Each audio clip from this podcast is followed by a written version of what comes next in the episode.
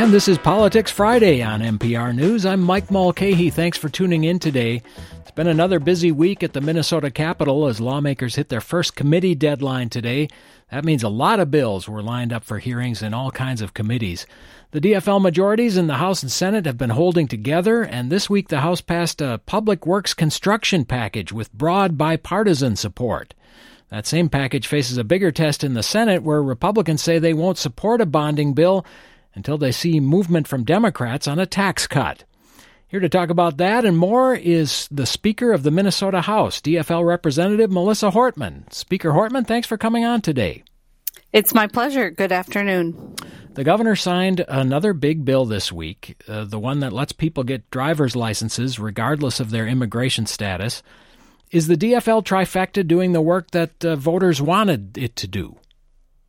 We definitely are. You know, I think what people were tired of was the gridlock of divided government and people holding measures hostage until the very end of the session and then trying to do everything of the whole session in the last three weeks. So, what we've tried to do is pass individual bills, get them to the governor's desk, get moving on those things that we know uh, we need to get done. And driver's licenses for all, for example, the coalition supporting that included our law enforcement professionals across the state, communities of faith, the business community. So it's long overdue, and it was a delight to get that bill to the governor's desk.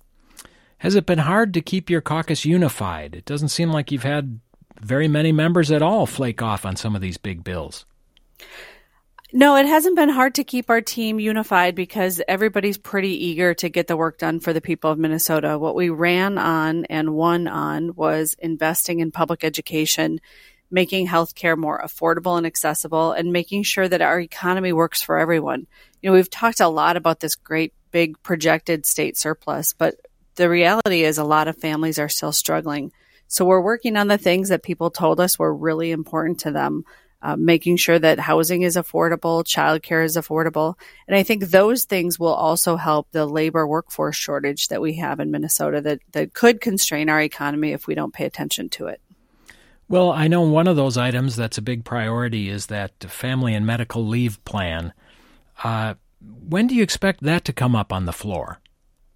That is a pretty complicated bill, so we're waiting for an analysis of the precise costs of that. It will be a similar program to how unemployment insurance works right now, where each and every one of us have a tiny increment deducted from our paychecks to go into the unemployment insurance trust fund. And then our employers pay a small portion as well.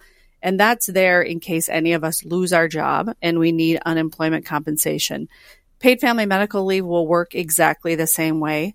So it's very important that we get that number right. What is that tiny increment that will be deducted from your paycheck and my paycheck to go into this fund in case either one of us has to take leave to deal with our own health crisis or a health crisis in our family or the addition of a new family member. And what, you know, the business groups, some of them have already come out against this and they say it's too big, it's a one size fits all plan. What, what, how do you respond to them? Well, every industrialized uh, country in the world has paid family medical leave and has far more generous benefits than what we are looking at. This is kind of a basic human rights issue, and the United States of America is pretty far behind. In the United States, there are several states that have these systems up and operating.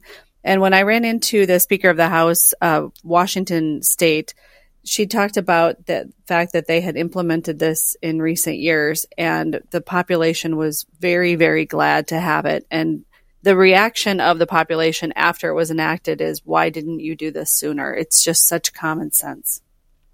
Uh, let me ask you about that bonding bill that I mentioned earlier. Uh, Two part plan passed the House this week. Uh, 1.5 billion in bonds, another about 400 million in cash to pay for building projects and repairs, water treatment plants, all kinds of things around the state.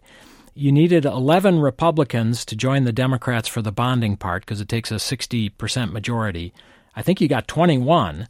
Uh, a lot of Republican support. Why do you think that happened? I think Republicans are tired of gridlock too, especially with these kinds of investments for their community. And there are lots of things to have partisan wars about. There are things where Republicans and Democrats feel very differently from a philosophical standpoint.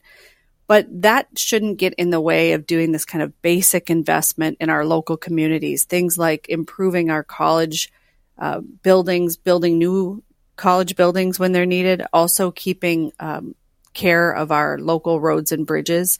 So I think that there's a lot of Republicans that were just as tired of the gridlock as Democrats and want to see these investments in their community. Well, you know, the Republicans in the Senate have said that this package is dead on arrival because they want to see some tax cuts before they'll put up the votes they need to hit 60% over there. I know the Senate isn't isn't really your area, but uh, do you think they can back that up, or or will their members want some of these projects in their districts just as Republicans did in the House? Well, I'm hoping that the leadership will change its mind and that the members will lead them to change their mind because I think that when we look at what is good for the people of Minnesota, I think that what the Republicans will conclude is that these projects are in the best interest of the state and they should go forward. I feel like I was able to successfully work with former Senate Majority Leader Paul Gazelka, the Republican leader, between 2019 and 2021. And the way that Senator Gazelka and I were able to work together is we asked ourselves, is it good for Minnesota? And not, is it good for Democrats or is it good for Republicans, but is it good for Minnesota? And I think that if Senator Mark Johnson takes a look at this bonding bill and asks himself that question, he will conclude it is good for Minnesota and that we should certainly have a full debate on the tax bill, but we should have that when the tax bill is ready and when the tax bill is brought to the floor. Uh, you have said that there could be an all cash bill that would just take a simple majority to pass, and you wouldn't need Republicans to pass it. Um, is that still a prospect? It is because I'm not willing to have the people of Minnesota go out, go without these needed investments in our infrastructure. I think we have a fiduciary responsibility as the leaders in the state to take care of the assets that the state already owns. We own billions and billions of dollars of assets when you look at our higher education institutions, our transportation infrastructure, our wastewater infrastructure. And we have an obligation to take care of those things, even if we're having political fights about other topics. And so I would not love to run over the Republicans and use cash to fund that maintenance and those construction projects. I would prefer to do it on a bipartisan basis working together. And just clear up uh, one thing for me because I heard you say this week that uh, this was the 2022 plan. Is there another construction bill that you hope to pass this year? Yes, I think it's really important that we do too. I think it was unfortunate that uh, a bonding bill didn't come out of the 2022 session. I think at a certain point in time, uh, particularly after the Republican convention in 2022, the Republicans felt very confident they were going to win a trifecta and they kind of walked out on negotiations. So we had this unfinished business from 2022, but it's important that we do this every year. It's uh, the best way for people to think about it. It's your, like your house. If you don't take care of your roof and your windows and your walls at a certain point, you have so much uh, undone maintenance that your asset really diminishes in value. So we can't take years off in terms of taking care of the assets of the state. Talking to DFL House Speaker Melissa Hortman this hour. Um, just moving into the, the budget mode, because that's where the session is going to go next. Uh, are there any major differences between House Democrats, Senate Democrats, and the governor? Well, I think that our values are very aligned. We all want to finally catch up with the education funding and you know recognize that Minnesota is about 20 years behind in terms of keeping up with inflation. So I think we're united on wanting to, to provide significant investments in public education, both E12 and higher education. And then we're all working together to find ways to make healthcare more affordable. Um, on the prescription drug front and then on copays and deductibles, seeing you know what we can do to make that system work better. I also think in the area of healthcare that we're behind on reimbursements. We're in some areas we have shortages of providers, and that's because our reimbursements haven't kept pace with inflation either. And fundamentally, we're looking for ways to make sure we have an economy that works for everyone. The state has prosperity with this big budget surplus, but individual Minnesotans still struggle. And so I think we're very united on all of those goals. And I, I'm hopeful that our budget setting process and our our budget enactment process will be a lot smoother with the Democratic trifecta. The governor still wants those checks to go out, to sort of the one time rebate checks to people within certain income limits. But it seems like uh, you and uh, leaders in the Senate have been reluctant to go along with that. Why? Well, I think that this is a really important priority for the governor. He feels very strongly about it. He is our strong ally and teammate. So I would like to find a way that we can um, can move forward on some version of his proposal. Where we really find ourselves united in purpose with the governor is the goal to uh, make a real dent in childhood poverty during this next four year administration. I think he set out a really um, inspiring vision when at his inaugural uh, ceremony, and we are fully on board with that. So I think when we look at using this surplus and using one time money what we'd like to do is find a way to uh, work with the governor and the Senate on a proposal that directs portions of the surplus to those families who really need it and and at reducing childhood poverty. So our tax chair is looking at putting together a proposal that honors what the governor wants to do in terms of getting checks out to folks but that we really um, drill down and, and use those checks in a way that they would actually further that goal of reducing childhood poverty, as the governor's proposal does. You know, he's really very focused on families with children. Mm-hmm. Uh, the governor has proposed some tax increases, uh, capital gains, for example. Is that something the House would go along with? We are taking a serious look at that. You know, I think our tax chair has expressed it very well, um, Chair Aisha Gomez. We have a continuing um, diversion in our economy where people at the top are doing better and better. And during COVID, we saw this disparity grow where folks at the top end of the income spectrum are doing very, very well. When you look at corporate profits and you look at CEO salaries, these things are growing almost exponentially. And then you look at the wages of middle class families and, and, the working poor and people who are working uh, t- to get by, pay, living paycheck to paycheck, and they're not seeing that kind of prosperity. So when we look at the system of the state and what makes sense to fund the public infrastructure, we do think that some folks aren't paying their fair share relative to others. So it sounds like it's a definite possibility that some taxes will go up when the state has this big surplus. Yes, we are looking at that, and the reason is the sur- the ongoing surplus is not that big. So when you accept the fact that we have not kept up with inflation and we have a projected ongoing surplus of about 5 billion, that doesn't go very far in terms of meeting unmet needs in healthcare wages, in our public uh, education investments, and then the the all the other areas of, of state government, including environment and agriculture and economic development. So, if we want to make commitments to pay, for example, healthcare workers what they deserve, those people who work in nursing homes or group homes and do some of the most important work in society, but yet are making less than you know clerks at Target or McDonald's or Kwik Trip those are some pretty big ongoing numbers because there are a lot of people doing that work and they're very underpaid. So if we want to make commitments that we can keep, we have to look at what does the revenue picture look like into the future. Let me uh, change the subject a little bit. Uh, the DFL party was going to hold a fundraiser. They've postponed it now. It was during the session. You were going to be there as sort of a featured guest. Um, there's already a ban on legislators and your caucuses raising money during the session, and some say that it's a loophole that allows parties to do it. Would you support uh, banning parties from raising money during the legislative session as well?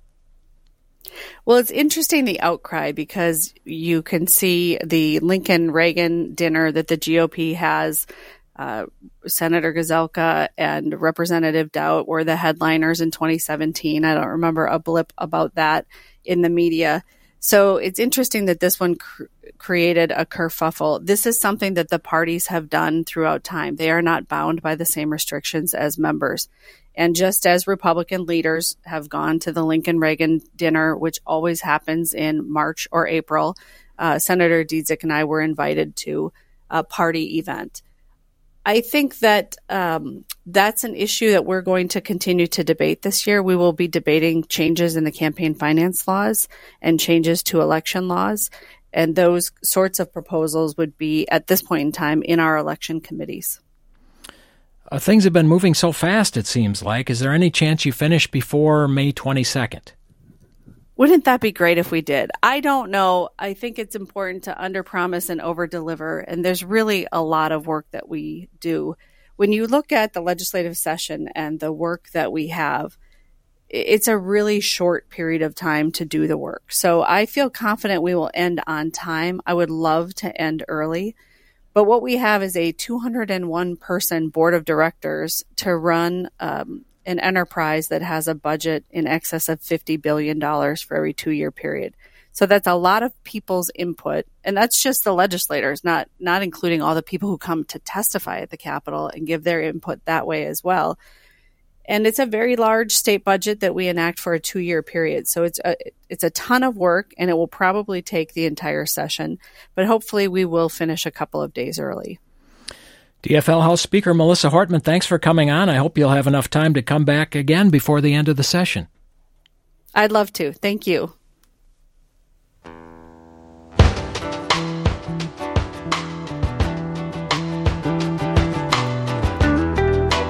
Support comes from Memorial Blood Centers, reminding listeners that the need for blood is constant and the need for new platelet donors is critical. You can learn how to help impact lives and about the ease of donating at mbc.org. And this is MPR News. I'm Mike Mulcahy. Let's get the House Republican perspective now. There are 64 Republicans in the House compared to 70 Democrats. It takes 68 votes to pass a bill. So, what can Republicans do to have an influence on the legislation that gets to the governor's desk? I'm joined now by Representative Lisa Demuth of Cold Spring. She's the Republican minority leader in the House.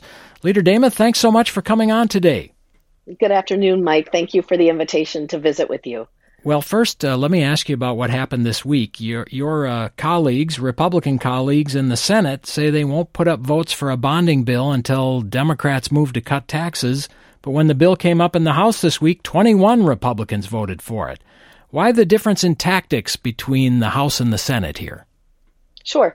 As you have most likely heard, this bonding bill, as it was coming forward, was considered to be last year's bill.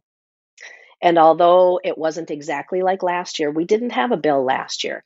As this bonding bill moved forward, the projects had been looked at. There were there was already work that had been done. The capital investment committee had been meeting and as we had an opportunity to look at that bonding bill, there was considerable support within our caucus.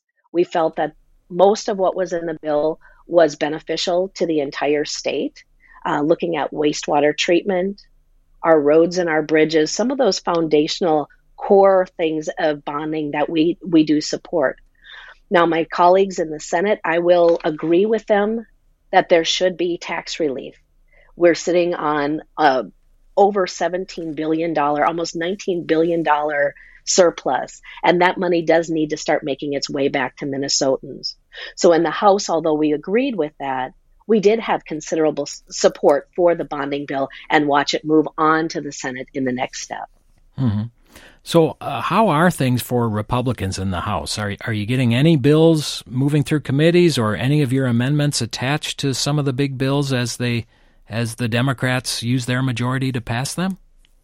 You know, as you mentioned, we have 64 members in our caucus. And I have to tell you, Mike, there are 25 new members um, that have never served, first time members serving. And so, with the speed that things are moving through in the House so very quickly and in the legislative session, we have a number of new members that are very engaged and existing members, but our entire caucus is engaged in the process. We've been sent there by our constituents, and we re- represent a large geographical portion of Minnesota. And so, as much as we are trying to do the work, the DFL has not been very open to taking either our bills or the amendments, whether they're offered in committee or on the House floor. Um, most of them get heard, not the bills, but the amendments. At least we get a lot of them heard, but they're typically over over 98% shut down. Hmm. So, what's your strategy? Are you just kind of hoping the Democrats go too far and get out ahead of where the public is at, or is there is there anything you can do to have sort of a meaningful voice in some of this legislation? You know, I think the things that we heard while we were campaigning, those are Minnesota priorities. And I have to say, as we've watched the Democrats move their agenda through so far this session, a lot of that seems to be partisan priorities supported by some Minnesotans, but it feels a little bit more partisan, the priorities that have come up first. Uh, but with that being said, as I took over as minority leader, it was very important to me that setting up the, com- the committee structure choosing our committee leads, that that would be done very intentionally with our members that were willing to work well with the committee chairs. You have to build on the relationships and establish those relationships to do good work. And as we saw most of our work being done remote over the last three years, that was difficult to establish those really solid relationships. I know all of my committees in the past were all by Zoom. I didn't have hmm. any committees that met during the, the time of COVID um, by, you know, in person. Um, but to establish the relationships is really what it takes. We mm-hmm. also have asked our leads to make sure that the work that can be done within committee, those conversations are happening, that there's clear communication. And I have to say, the process it is open. You know, we don't necessarily um, like the the limitations that it seems as far as either bill hearings or testimony or being able to ask questions, but that was very intentional. So, with that intentionality, that is the way that we can work forward over this session. Even though there is the complete Democrat control, our voices do need to be heard. The voices of our constituents need to be heard. So having those open relationships, conversations in committee, and then our debate on the House floor is the best that we can do in offering another perspective and being that voice for Minnesotans. Mm-hmm. What does jungle ball mean? I, I was uh, listening to the session last night. I heard some of your members threaten to play jungle ball when Democrats you know, tried to put an amendment uh, on a bill they didn't like.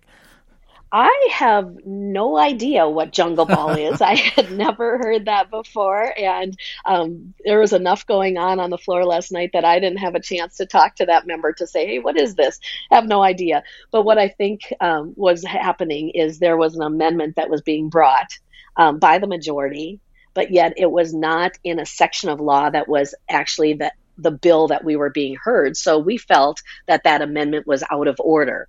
The speaker ruled against us, saying that it was in order. And if that was, and I have to tell you, if you pulled the statute book, that the the bill that we were hearing is one in one section, but yet the amendment that was being proposed was more than 22 pages later in a whole different section. Our feeling was if that was going to be the new custom and usage and precedent that we were going to set on the House floor, um, it could potentially grind to a halt because going forward, any amendment that we wanted to bring forward on a bill that would be a good amendment, something we wanted to get through, we were going to start doing that if the ruling was going to be a, to allow that amendment. Mm-hmm. Now, I have to say, we made an agreement. I, I spoke with the majority leader, and the Speaker pro tem was willing to um, they the the author of the amendment pulled the amendment, and then the speaker pro, pro tem accepted my motion to uh, withdraw my motion to overturn the ruling. So a little bit so of you, inside you, baseball, you but out. that's the way we did it. Yeah. Um, other than the bonding bill, as as the budget comes up and the debate over the surplus, do you see any areas where Republicans might be able to work with Democrats? Um, I think we will always try to work together, and that is the expectation. Now, what the result is, I can't guarantee that, but tax relief in multiple ways for Minnesotans is top of mind. When we are sitting on a surplus as we are, and this is a surplus this year, you know, we've seen that in a few years past, we need to do better to allow Minnesotans to keep their money and spend it how they wish. And in effort to also keep people in Minnesota and especially our seniors not wanting to leave, you know, for other parts of the country because of the tax on Social Security and the higher costs here. So I think there is some work to be done, but I think the tax relief is going to become top you know one of the priorities and then uh, public safety and, and keeping our state safe ensuring that our communities are safe that's another top area House Republican Minority Leader Lisa Demuth of Cold Spring, thanks so much for coming on today. I hope we get a chance to talk again. All right. Thank you, Mike. This is MPR News. I'm Mike Mulcahy. It's been another busy week at the state capitol as lawmakers have been rushing to meet their first committee deadline today. Means that a lot of committees have been holding a lot of hearings. It also means that lawmakers will soon turn their attention to crafting a new two year state budget using that $7.5 billion projected surplus. Joining me now to step back a little from the daily rush is the majority leader of the Minnesota Senate, DFL Senator Kari Dziedzic of Minneapolis. Senator, thanks for coming on today. Well, thank you for inviting me. You've been setting a, a really quick pace at the Capitol this year. Here at the halfway point of the session, how do you assess the work the legislature has done so far? I don't know if I would say we're at a quick pace. I think we are at um, we're very focused. Uh, people told us they were tired of gridlock and they wanted to see things get done. So we've been busy hearing bills, having committee hearings, bringing in Minnesotans to hear what they think about the bills, um, and we have passed um, about 16 bills already. So that is exciting. Mm-hmm. And you have that uh, that one vote majority, 34 to 33 in the Senate. Has it been hard to keep the DFL caucus together so far? We have had a lot of conversations. We will continue to have a lot of good conversations uh, so we can understand where we each other are coming from and how, you know, I think in the big picture, we are all very much committed to helping Minnesotans. We want to make sure that they have um, opportunities to afford their lives and an opportunity to succeed. So I think we are all committed on that big picture. And then, you know, we just want to make sure that the details that we're all on the same page on the details. So we're just going to continue to have those uh, really good conversations. Mm-hmm. I know you've been in the Senate for a while, but you've only had the majority leader job for a few months now. Is there anything yep. about it that that surprised you so far? You know, I've been in the Senate for about 10 years, 11 years, I guess, and every day is a new day. It is like taking a college course every single day uh, it's just a great opportunity to learn about how much Minnesota is doing, how the people in Minnesota are doing, and I think in the uh, this leadership position, it's the same thing. It's just learning more and more about everybody's district and what the needs across the state are. And I, I imagine it must be difficult, though, to try to balance that with somebody from you know the middle of Minneapolis uh, to somebody up uh, in the Arrowhead. But I think we have so much more in common. You know, we all need stable housing. We all want good jobs. Everybody wants a strong education system and they want their kids to do good in school. Um, everybody is telling us, you know, there's a child care shortage and they want to live in safe communities. So I think there's just so much more that we can agree on.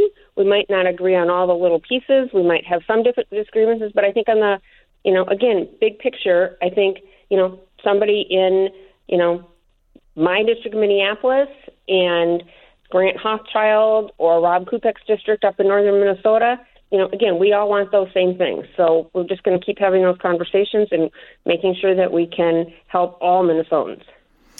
Well, let me ask you about something that's been happening this week. Uh, Republicans in the Senate said they won't vote for a bonding bill until they see Democrats move on a tax cut. I know the Senate version of the bonding bill is in the Finance Committee this afternoon. Do you think you can find seven Republicans who will vote for it? You know, we're going to work on that. We'll be, you know, talking to them, but that's, you know, the Republicans are going to have to look at do they want to this is about jobs and investing in local communities. These are projects that local communities have asked for. Uh, so they're going to have to make that decision. Do they want to help their local communities and provide jobs um, or not? And how how does that case get made? Uh, does the committee chair try to convince those Republicans to vote for the bill? Do you get involved in that? How does that work? Uh, I know uh, Senator Pappas, who is our chair on bonding, has had many conversations with Senator Housley, who is the lead on bonding, about what they need and how to get there. I know individual Republicans, you know, they have projects in the bill, mm-hmm. uh, are looking at what to do, and and I know they want a tax package. And as I've told um, Minority Leader Johnson, you know, the tax package is still being put together. Um, you know, we're still hearing bills in the tax committee and so that tax package isn't done yet. Um, it will get done, but you know they could have passed a tax bill and a bonding bill last year. Unfortunately, that didn't happen. All of these bonding pro- proposals are shovel-ready projects in local communities. It's investing in the local communities. It's jobs in local communities. You know, you look at where we were and interest rates were last May to where they are now. Why do we want to hold up these projects? Mm-hmm. If they're ready, let's get out there so that some of these might be able to get started in this upcoming construction season. And if you can't get enough Republicans to vote for a bonding bill, would you pass an all cash bill? You know, we'll have that discussion with the House. And and assuming it, it would come to that, uh, would the assumption be that there would just not be a lot of Republican projects in, in a bill like that? We have not had that discussion yet. Mm-hmm. You know, I think it's about how do we help the entire state. I think as uh, Rep. Lee said when they were debating the bonding bill last week on the House floor. You know, we don't look at this as a, you know, Republican bill or a Democratic bill or an urban bill or a rural bill. This is a bill to help all of Minnesota. As attention turns to the new two year budget now, uh, after you pass this deadline today, what are the Senate, uh, Senate DFL priorities for a new budget? Well, the committees have already heard, you know, so they've been hearing the governor's proposals, so their understanding of where his proposals are. Um, but as I, you know, mentioned earlier, I think, you know, all of us across the state want to have safe and stable housing. We, you know, want access to good child care, access to good education. You know, healthcare costs are skyrocketing. What can we do with that? I mean, people want to live in safe communities. So I think, you know, those are kind of some of the key big picture issues but you know every little budget issue has their own thing. There's you know how do we help people afford their lives and have opportunity to succeed all across minnesota? I, I know the details are always uh, what get hard but do you expect major problems lining up uh, your bills with the house and the governor's priorities? Uh, I know our chairs have been having close conversations for the most part already, um, and have been talking a lot about the bills as they're coming back and forth. And um, I know I've been meeting with the speaker and the governor since, you know, right after the election. And so, you know, there will be some differences, but I think, um, you know, hopefully from the big picture, we're all on the same page and we'll kind of work out those smaller um, differences. And then, you know, quite frankly, our chairs um, will make their pitch to all of our caucuses and, you know, we'll get a budget put together. Hmm. And I know things like uh, paid family leave and increasing uh, help for child care providers. Uh, all that is in the mix. What about tax cuts? The Republicans keep pushing for a full repeal of the tax on Social Security earning. It sounds like uh, the leaders in the House and Senate don't want to go there, though. Well, that was the the Social Security uh, tax repeal was the first bill heard in the tax committee in the Senate this year. We had about a two day um, you know, very much in the weeds discussion on it. And so I think, you know, we have members in the Senate, um, in the Senate DFL caucus. We have some members that support it and some members that think that money could be better spent. Um, you know, it's not a reflection of anybody. It's just that they feel that most of that repeal on the tax goes to help the wealthiest Minnesotans. And so is that the best use of the money? But, um, you know, we're looking at should we do that. We're also looking at how to, you know, child care tax credits. I believe that was helped yesterday. Um, a local government aid for public safety aid that was helped in uh, heard in tax committee yesterday. So I think there's a lot of, you know, how you package that tax cut together, but there will be tax cuts. Mm-hmm. And what about income tax uh, rate cuts? Is that off the table? Um, I don't know if we've heard any bills like that this year, but uh, you know, we're looking at targeted tax relief to help uh, Minnesotans that are still struggling. Mm-hmm. And and the governor still wants those rebate checks. Uh, it seems like might be good politics, especially since a fairly big chunk of the surplus is one-time money. Do you think the Senate will go along with that? Uh, we heard those in we heard his proposal in the tax committee, so that'll be part of the discussion. You know, we're we're just weighing how do we how do we help the most people with targeted um, tax relief. Mm-hmm. So, so you're not you're not going to say definitively that those are in or out at this point. I have 33 other members in the Democratic caucus that I will be talking to, and it's, uh, you know, we're going to have a lot of conversations as we figure these things out. Mm-hmm. Um, the governor's proposed some tax increases on capital gains taxes, for example. Do you think the Senate would go along with that? We haven't had that discussion yet. You, should any taxes go up when the state has a surplus of $17.5 billion? Uh, like you said earlier, most of that is one time money. Mm-hmm. And so when you look at um, the ongoing needs, it, it gets closer to about you know five billion, which is let me tell you is a huge amount of money. But we also have a lot of needs across the state um, in housing, child care. You know, I know I'm driving around on a lot of potholes these days, and so you know those roads need fixed. Mm-hmm. So there's a lot of needs across the state. So we'll evaluate that. Uh, let me uh, just turn away from the budget. Uh, the governor signed an order the other day that protects access to gender affirming care for for kids, really, uh, who think they may be trans. Uh, there's a, a, a, bill that would make Minnesota a sanctuary state for people seeking that kind of care. Do you think the Senate will pass that? We'll be having that discussion shortly. Uh, you know, there was a um, a trans person that was just attacked on the light rail the other day we don't want to see any Minnesotan attacked for any reason. And so I think we just want to make sure that everybody feels safe, and we will be having that discussion.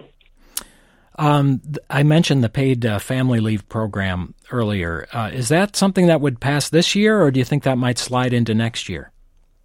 We're having a lot of really good discussions in committee on that bill, and it is moving along. And so uh, we hope to pass it this year because, again, I think people I mean, it just helps family. Everybody has had a situation where either they have a medical issue or a family has a medical family member has a medical issue. I think it just helps um, individuals and families. I think it's something a lot of companies already offer. Um, but I've heard from a lot of my Main Street smaller businesses that, that this is something that they would like to um, be able to offer their employees. It's a um, something that helps them be competitive. And so, again, we've had really good conversations um, with a variety of stakeholders uh, in committee, and so I, I, hope that is something that we get done, um, and I am committed to working on that to hopefully get it done this year. And what about the, that bill that uh, would legalize marijuana? I know that that has to go to a lot of committees too. Uh, could that slide into next year? Um, that one is again. They're also having discussions. Uh, I know it's been worked on um, for a few years, uh, I know the agencies worked on it in a few years and they're updating it, and so we're gonna, you know, we're gonna just keep trying. Is there any chance that the session could end early, just given the uh, the progress you've made so far? You know, we're we're our chairs are meeting together to discuss the budgets. We're we're all meeting together. Um, you know, sometimes it's just balancing the committee time, the floor time, um, but we're just working to you know get that balanced budget done and get it done on time. So, what does a successful legislative session look like to you? I think we had a good start. And I think, you know, at the end of session, I think passing a balanced budget that helps uh, a lot of Minnesotans. We have a great opportunity here to truly help um, Minnesotans all across the state um, so that they can afford their lives and have opportunity to, opportunities to succeed. And I think, um, you know, getting that done will be successful. DFL Senate Majority Leader Kari Dziedzic, thanks so much for coming on today. I hope we can talk again before the end of the session. Thank you.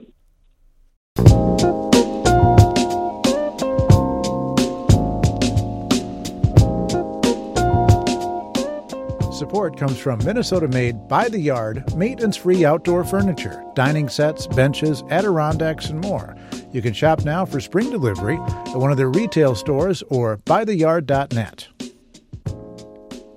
This is Politics Friday, and here are some of the things we heard at the state capitol this week. We're in a deadline week, and we are reaching our capacity as people to do our jobs and to do them well. Representative Quam, then haul me out of the committee if you're not going to allow us to actually debate the darn bill. Representative Altendorf you have a question. Mr. Chair, you need to let us. Representative Quam, stop it. No! You need to actually cover the bill. It is important that we don't forget this moment. If we forget this moment, five, ten years later, it will be undone. So, the same way that we remember that in 2003 driver licenses were taken, let's keep in mind that in March of 27, 2023, they were restored. By outlawing gender affirming healthcare, states across this country are working to prevent people from receiving safe, medically necessary, evidence based treatments. We know this urgency is real, thus, the need of an executive order today. Now, I want to be clear I can't pretend to understand what goes through people's minds. I cannot imagine the stress that families and individuals go through. But here in Minnesota, we're going to be a place of refuge to make sure that they feel safe and welcome. And I don't know what a group of people in Pierre who decide to make life miserable and more dangerous for people are thinking, but it's not going to happen in Minnesota. Let's just face it health insurance as a whole system, as a way of financing and deliver- delivering health care, it's full of flaws, terrible flaws.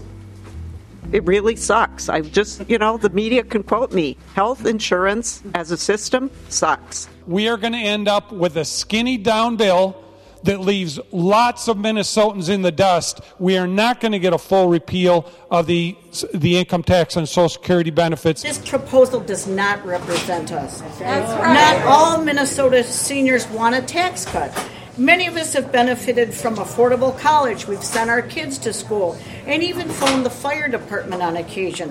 After a lifetime spent working, I want these services to work better, not worse, for my two grandkids and for their grandkids who I will never meet. So I have something to say to the seniors who have decided that they've done their part. Shame on you. What kind of an example is this to set? These are not the Minnesota values that I have come to understand. This is not the legacy that I want. Just some of the voices we heard this week at the Minnesota Capitol, and like the snow this year, the bills just keep coming at the Capitol. It's been a busy week of hearings and other action. I'm joined now by our Capitol reporters to try to sort out some of it. Brian Bakst and Dana Ferguson are here. Dana, let me start with you because there's been stuff happening even as we've been on the air here. Uh, what's happening with legislative pay? Yeah, um, just as you were talking to leaders earlier today, the Legislative Salary Council approved a 7.25% salary increase for state legislators that's set to take effect this summer. So that's about a $3,500 increase from the amount that they currently make. Um, there was quite a bit of debate from the council about how much they should be increasing. Uh, there seemed to be agreement that inflation is definitely going up and that pay should reflect that, but there was some debate and disagreement about just how much. They ultimately arrived at that 7.25% increase, and yeah, that's going to start beginning this summer. So that just happens. Does the, the House and Senate have to vote on that, or is that just that a done deal now? That's a done deal. There's no legislative action needed, and I think there was some concern about that from the council that lawmakers wouldn't really have input on that, and so they wanted their figure that they arrived at to reflect what they thought that legislators would be okay with and what constituents would allow them to uh, go home and not get taunted over. Hmm. Brian Bakst. It's it's a done deal under that constitutional amendment that voters approved several years ago but it will still come to the legislator legislature in a roundabout fashion. They have to actually approve the money to pay right. legislators. So you might anticipate that opponents of the pay raise will try to make a stink about the amount and, and maybe keep that money or redirect that money. But by and large, this is done. Hmm. Interesting. Brian, uh, you know, usually on these deadline days, we talk about what didn't make it or what died. I can't think of many bills that have died uh, this deadline day. Well, Mike, there are a lot of bills out there. Just just to give you some sense, there's been about 2,800 bills introduced in both the House and Senate. So it's about 21 per House member or 42 per Senate member if you're doing the math. Uh, but most of those have at least gotten some airing or might fit into a budget discussion or are duplicates of things. You know, there's a hmm. lot of overlap.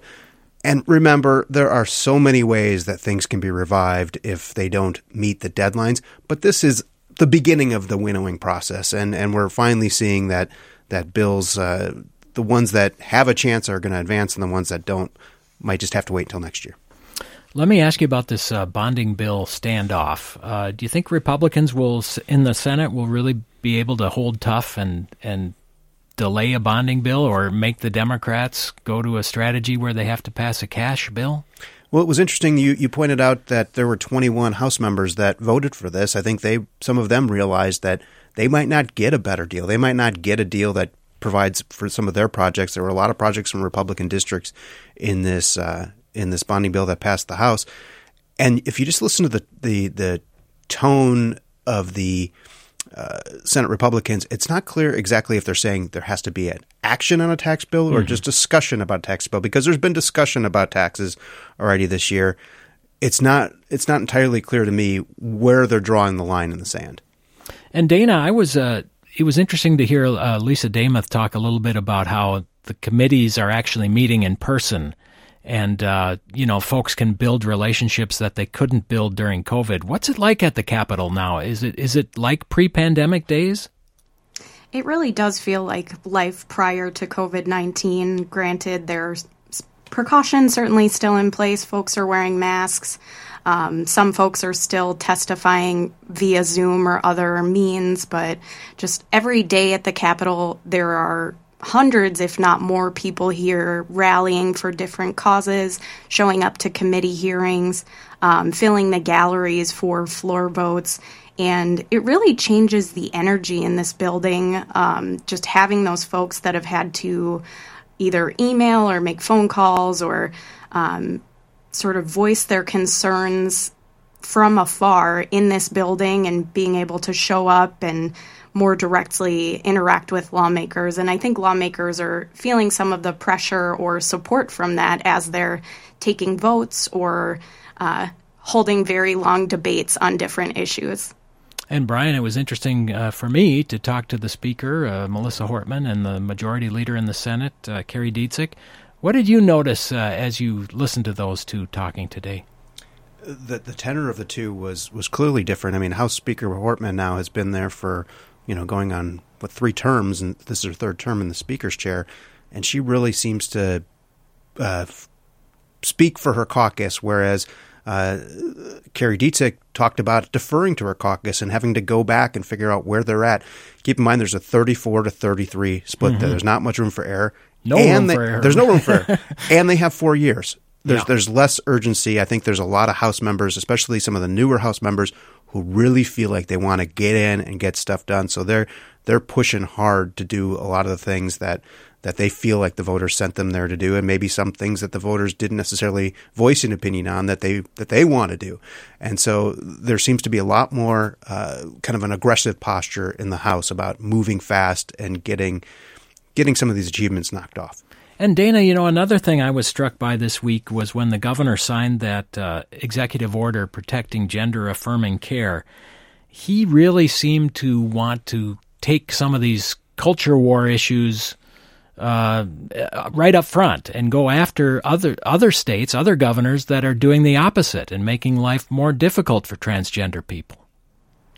I agree with you. I think he's really taking a firmer tack toward uh, Republican governors in other states, and particularly toward South Dakota Governor Kristi Noem, uh, talking about Pierre, the capital of South Dakota, where lawmakers earlier in their session approved a ban on gender affirming care for minors. Um, he's sort of saying on that issue, on issues of abortion access and other things, uh, Republicans in other states, if you want to do those things, you certainly can, but don't expect us to change, and we are going to change in the opposite direction as a state um, Hmm. in terms of providing protections for folks who are coming to Minnesota to access care for those two different reasons. In term two, we're seeing a lot more of Governor Tim Walz uh, embracing national exposure. He's been in the national press. He's been on the road. He was in Florida just yesterday or just this week about climate change. And we'll keep an eye on that as we go here. Thanks, Brian Bakst, Dana Ferguson. That'll do it for our Friday program. Our producer is Matthew Alvarez, our technical director, Alex Simpson. I'm Mike Mulcahy. Thanks for listening. Have a great weekend. We'll see you again here next week.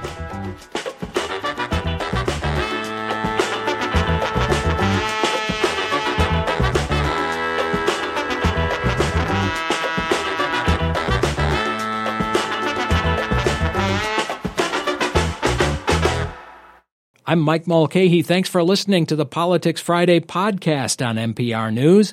If you want to catch the show live on the radio, tune in each Friday at noon. Join us for interviews with lawmakers and conversations about what's been happening at the Capitol and beyond.